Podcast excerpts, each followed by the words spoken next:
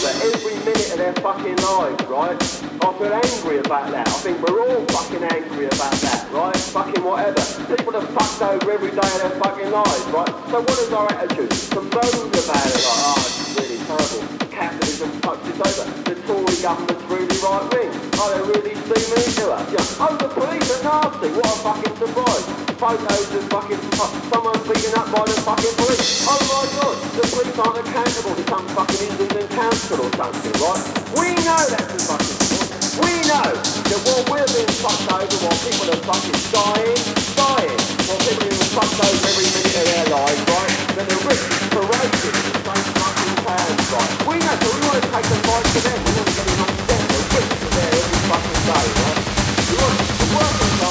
fucking hands,